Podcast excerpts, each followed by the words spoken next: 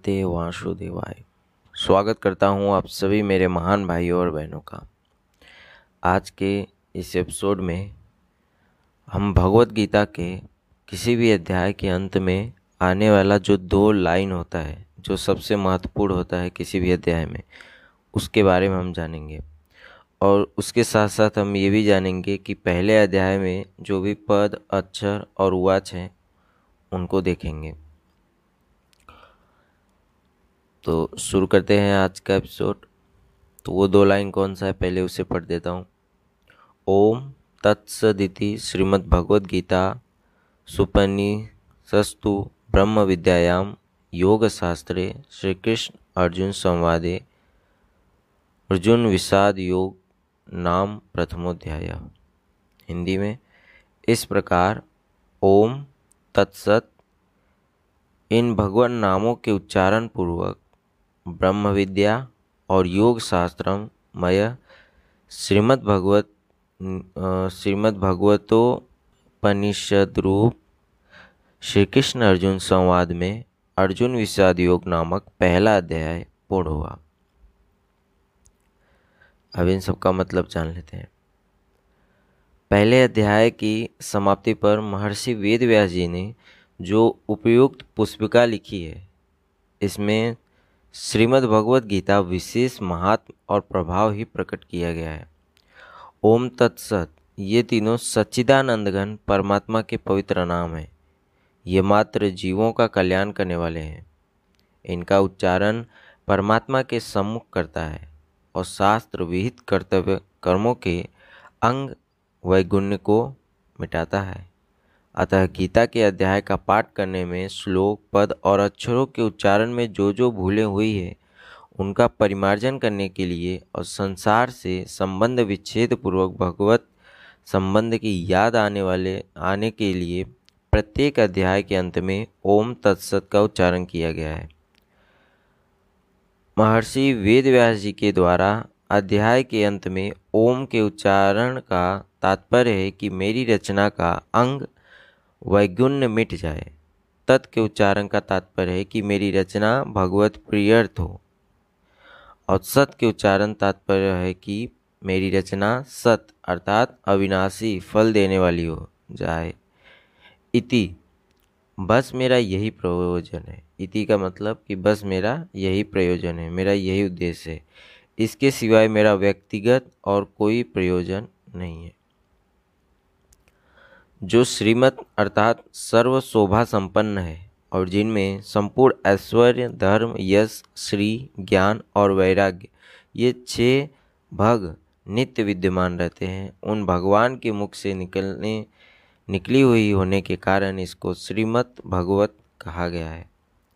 यह मनुष्य मस्ती में, आनंद में होता है, तब उसके मुख से स्वतः गीत निकलता है। भगवान ने इसको मस्ती में आकर गाया है, इसलिए इसका नाम गीता है।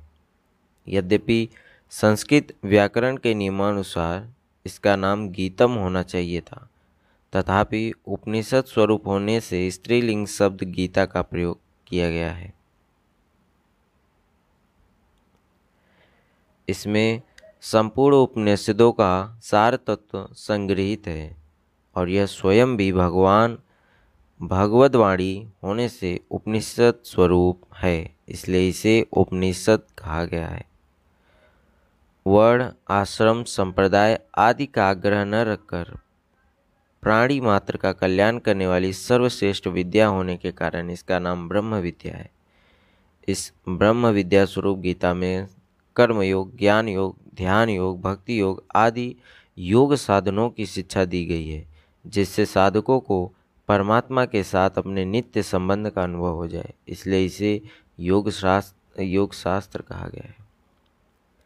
यह साक्षात पुरुषोत्तम भगवान श्री कृष्ण और भक्त प्रवर अर्जुन का संवाद है। अर्जुन ने निसंकोच भाव से बातें पूछी है और भगवान ने उदारतापूर्वक उनका उत्तर दिया है। इन दोनों के ही भाव इसमें है। अतः इन दोनों के नाम से इस गीता शास्त्र की विशेष महीना होने, महिमा होने के कारण इसे श्री कृष्ण अर्जुन संवाद नाम से कहा गया है। इस पहले अध्याय में अर्जुन के विषाद का वर्णन है। यह विषाद भी भगवान अथवा संतों का संग मिल जाने पर संसार से वैराग्य उत्पन्न करके कल्याण करने वाला हो जाता है। यद्यपि दुर्योधन आदि को भी विषाद हुआ है, तथापि उनमें भगवान से विमुक्ता होने के कारण उनका विषाद योग नहीं हुआ। योग यानी कि जुड़ना जुड़ नहीं पाए भगवान से। केवल अर्जुन का विषाद ही भगवान के समुखता होने के कारण योग अर्थात भगवान के नित्य संबंध का अनुभव करने वाला हो गया। इसलिए इस अध्याय का नाम अर्जुन अर्जुन विषाद योग रखा गया है। प्रत्येक अध्याय के अंत में पुष्पिका देने का तात्पर्य है कि अगर साधक एक अध्याय भी ठीक तरह से मनन विचार करे तो उस एक ही अध्याय से उसका कल्याण हो जाएगा।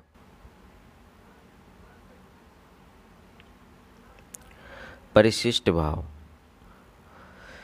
गीता की पुस्तिका में ब्रह्म विद्यायाम, योग शास्त्रे और श्री कृष्ण अर्जुन समाधे, ये तीन पद तो एक वचन में आते हैं।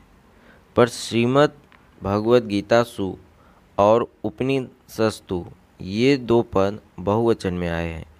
इनका तात्पर्य है कि भगवदवाणी संपूर्ण उपनिषदों में श्रीमद् भगवद गीता भी एक उपनिषद है, जिसमें ब्रह्म विद्या यानी कि ज्ञान योग योग शास्त्र यानी कि कर्म योग और श्री कृष्ण अर्जुन संवाद यानी कि भक्ति योग तीनों आए हैं। गीता में श्री कृष्ण अर्जुन संवाद का आरंभ और अंत भक्ति में ही हुआ है।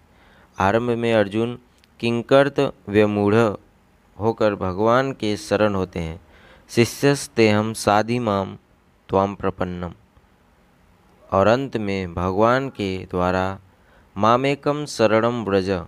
पदों से पूर्ण शरणागति प्रेरणा करने पर अर्जुन पूर्णतया शरणागत हो जाते हैं, जो हम आगे देखेंगे दूसरे अध्याय में। करिस से वचनम तव। अर्जुन ने अपने श्रेय यानी कि कल्याण का उपाय पूछा था। कौन से श्लोक में दूसरे सातवें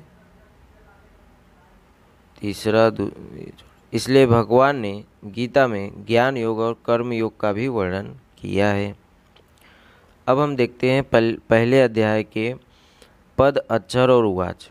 तो पहला है इस अध्याय में अथ अथ प्रथमोध्याय के तीन धृतराष्ट्र उवाच संजय उवाच आदि पदों के बारह श्लोकों के पाँच सौ अट्ठावन और पुष्पिका के तेरह पद हैं। इस प्रकार संपूर्ण पदों का योग पाँच सौ छियासी है। इस अध्याय में अथ प्रथमोध्याय के सात धृतराष्ट्रवास संयुक्ता आदि पदों में सैंतीस श्लोकों के 1504 और पुष्पिका के 48 अक्षर हैं। इस प्रकार संपूर्ण अक्षरों का योग एक हज़ार पाँच सौ छियानवे है। इस अध्याय के सभी श्लोक बत्तीस अक्षरों के हैं।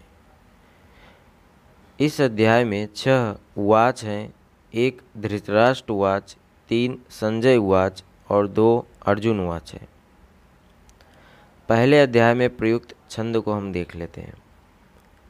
इस अध्याय के सैतालीस श्लोकों में से पाँचवें और तैंतीसवें श्लोक के प्रथम चरण में तथा तैंतालीसवें श्लोक के तृतीय चरण में रगण प्रयुक्त होने से र, विपुला और पच्चीसवें श्लोक के प्रथम चरण में तथा नौवें श्लोक के तृतीय चरण में नगण प्रयुक्त होने से न यानी कि विपुला। संज्ञा वाले छंद है।